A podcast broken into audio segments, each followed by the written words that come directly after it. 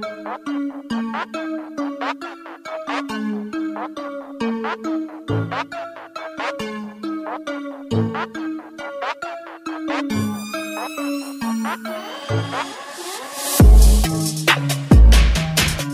think I can beat Mike Tyson.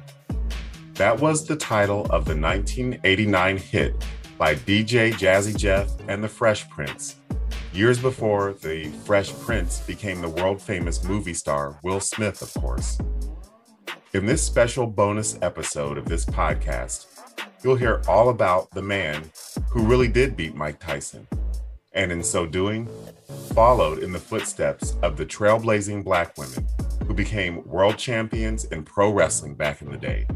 That's coming up on Lady Wrestler, the story behind the story.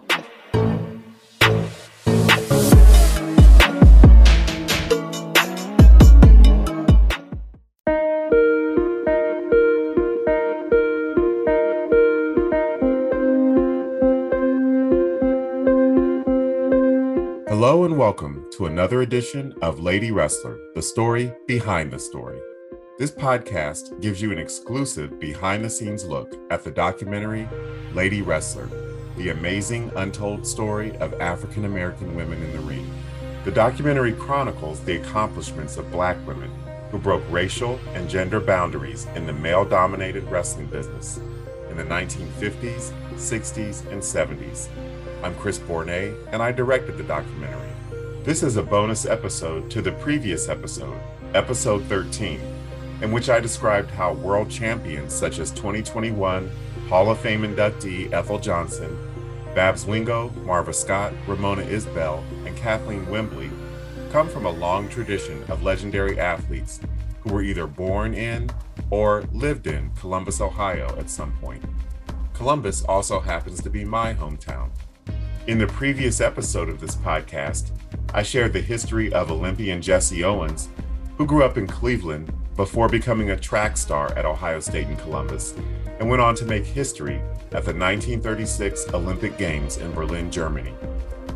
I spoke about two time Heisman Trophy winner and Buckeye football star Archie Griffin, and I reported on international movie star and bodybuilding icon Arnold Schwarzenegger, who holds his annual fitness festival in Columbus. Well, there's a couple of names that need to be added to that list of champions who made a name for themselves in Ohio's capital city. Football great Bill Willis and boxing world champion Buster Douglas.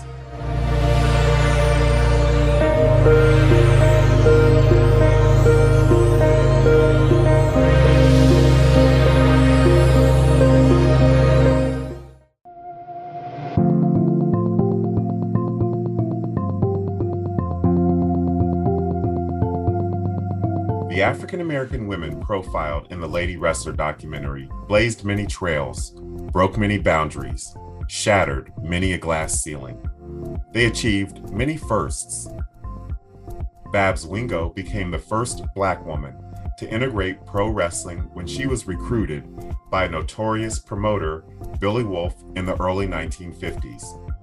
She also became the first black female wrestler to participate in an interracial championship when she took on world champ Mildred Burke, who just happened to be Billy Wolfe's wife at the time. And phenomenal talent runs in the Wingo family. Bab's younger sister Marva Scott became a legend in her own right, wrestling in places as far away from Columbus as Tokyo, Japan, and Sydney, Australia. And another sister, the middle sister, Ethel Johnson, made her mark by becoming the first African American champion in women's wrestling. These three talented sisters come from a prestigious line of history making athletes who hail from Columbus, a lineage of athletic royalty, if you will.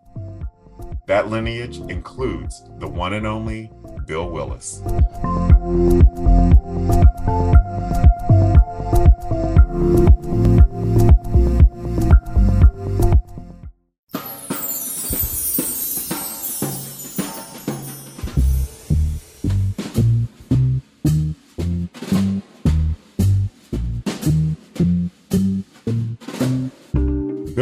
Is considered to be the first African American starter in professional football, a feat he achieved during his distinguished career with the Cleveland Browns from 1946 to 1953.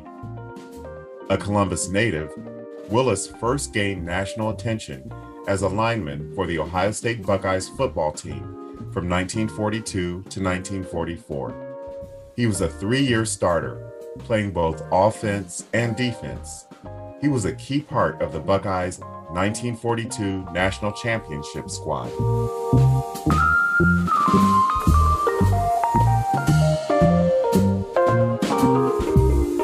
In another first, Willis became Ohio State's first such African American football player to earn All American honors in 1943 and 1944.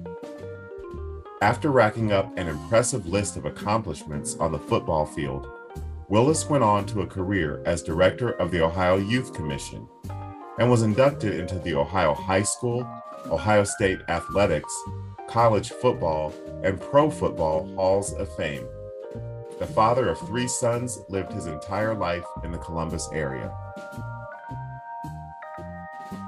Following his death in 2007 at the age of 86, Willis posthumously achieved another first. He became the first lineman and first defensive player to have his jersey number, number 99, retired in ceremonies at halftime during the Ohio State versus Wisconsin game on November 3, 2007, at Ohio Stadium.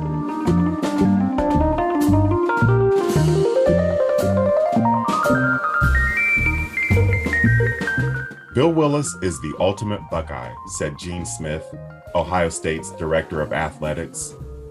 His record of accomplishment on the field and the class and dignity he exudes exemplify the qualities of Ohio State. He is the consummate gentleman. Recognizing his career and legacy as an athletics pioneer by retiring his jersey number is a way to salute not just the Willis family, but the Buckeye program overall.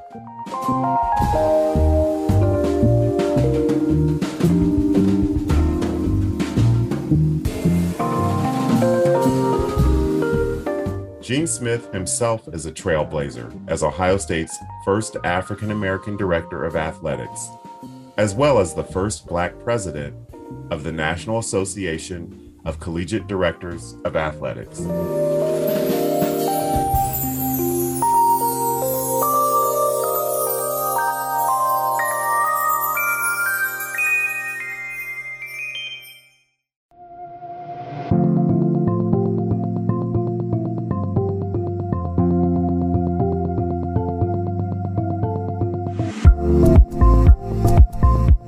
Another quick break, we'll learn about the man who quite literally knocked Mike Tyson from his perch as world champion.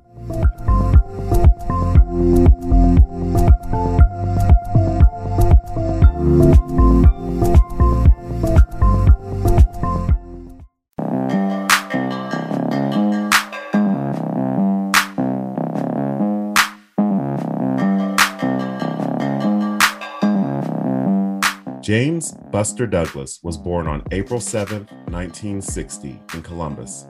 His father was the professional boxer William Dynamite Douglas. Buster's childhood was spent in the Linden neighborhood of Windsor Terrace in North Columbus. Douglas attended the Linden McKinley High School. During his high school years, he played football and basketball and led his team to Class AAA state basketball championships after finishing high school, he attended Coffeyville Community College and played basketball for the Red Ravens. Throughout 1979, he played basketball at the Sinclair Community College and earned a basketball scholarship to Mercyhurst University.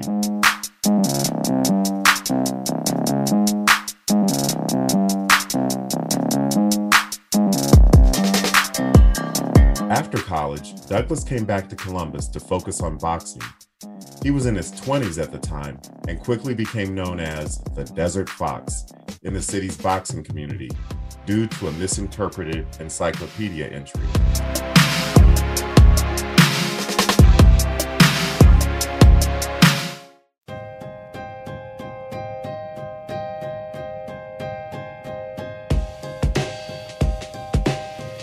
Douglas began his boxing career on May 31, 1981, when he defeated Dan O'Malley. He won his first five fights until he met with David Bey, 20 pounds heavier than him, and was knocked out. He won all of his next fights until meeting with Steffen Tangstad, where he and Tangstad had a draw.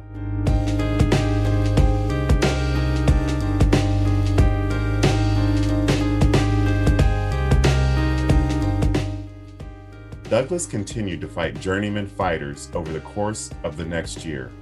His largest fight of 1983 was with Mike White, but Douglas lost that one.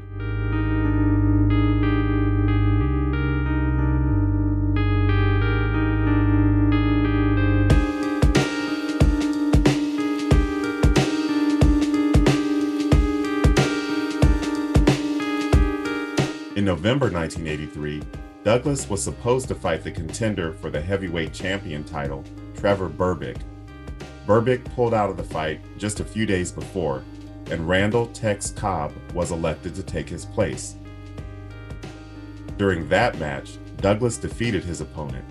In 1986, Douglas defeated the former champion Greg Page and earned a shot at the International Boxing Federation Championship. He fought against Tony Tucker, but lost in the 10th round. In 1989, Tucker won over Trevor Berbick and future champion Oliver McCall. This earned him the shot to fight the undisputed heavyweight champion, Mike Tyson.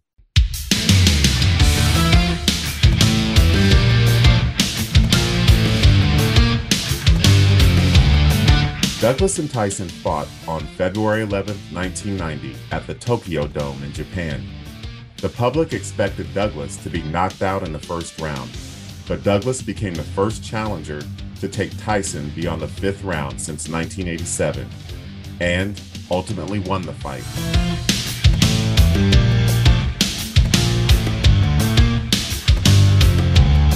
Later that year, Douglas lost the World Heavyweight Champion title to Evander Holyfield.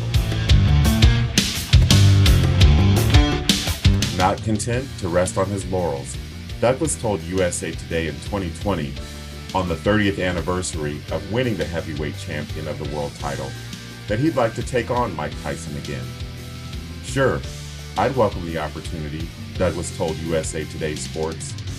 Being a prize fighter all those years and still feeling pretty good today, you always feel you got one more fight left in you.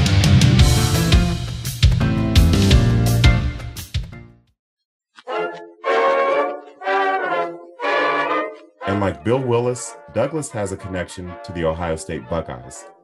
Douglas was one of the few non students to be honored by Ohio State with the opportunity to dot the I during the performance of the Script Ohio by the Ohio State University Marching Band.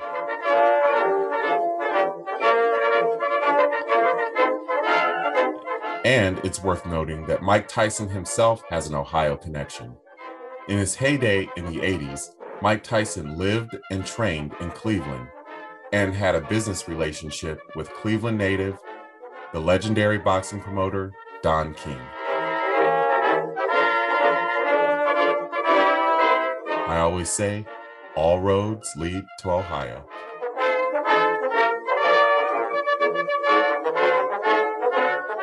There's an important postscript that I need to add to this episode. It was only after I had released last week's episode that it dawned on me that I had left out Buster Douglas. I mean, in paying homage to athletes who helped put my hometown on the map, how in the hell could I have failed to mention the heavyweight champion of the world? And over the years, I'd heard Bill Willis's name mentioned, but in complete honesty, I didn't really know who he was until I did a Google search of famous people from Columbus and I spent many years working as a reporter for African American newspapers. However, just as I didn't know the history of the trailblazing African American lady wrestlers from my hometown until a friend brought them to my attention, I didn't really know Bill Willis's history either. This just goes to show that we often take our history for granted, and sometimes we're completely ignorant of our own history. The purpose of this podcast and of the Lady Wrestler documentary is to hopefully shed light on this history so that it can live on for generations to come.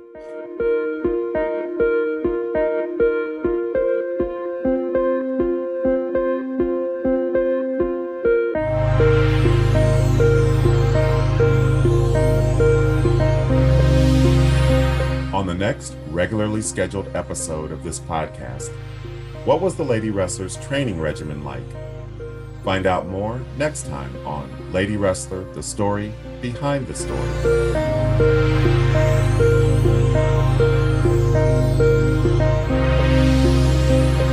Please rate and review us on iTunes, Spotify, Stitcher, or wherever you get your podcasts. And be sure to catch the Lady Wrestler documentary on Amazon Prime Video.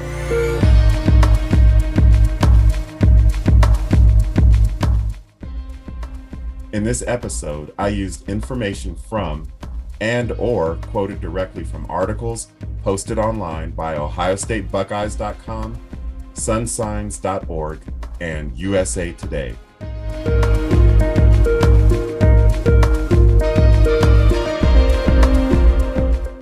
Thank you for listening. Catch you next time.